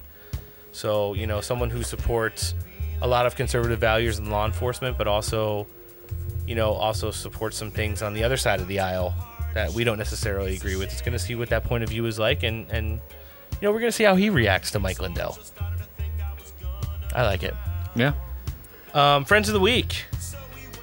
We got Cleo three, Axia Quinn 5.0, Wits Up 17, Reverse Mockingbird, Rise of the Phoenix, What I Meme to Say, Mostly Peaceful Memes, Real Brenda Memes 3.0, The Official Patriotic Babe, and Baby Cakes 2.0. Not gonna get me this week. No, you want to giggle? Show creds. Lala from the Lala Beams podcast, one of our great friends. James from We the People Radio. Jasmine Austin, Russian dis- Russian disinformation. Don't want to do him dirty like that. Priscilla, the artist formerly known as Law of One, currently Destroy Fear 22. Congratulations on your on your uh, Gateway Pundit repost today, uh, collaboration with the Reverse Mockingbird, Mhm. and uh, Tom Pappert, the editor in chief of the National File. I got nothing else. this all has been an absolute treat. Again, Garbaggio, formerly of Garbaggio's Revenge, currently of Garbaggio.news. Thank you for coming down to San Diego and joining us on the Steak for Breakfast podcast.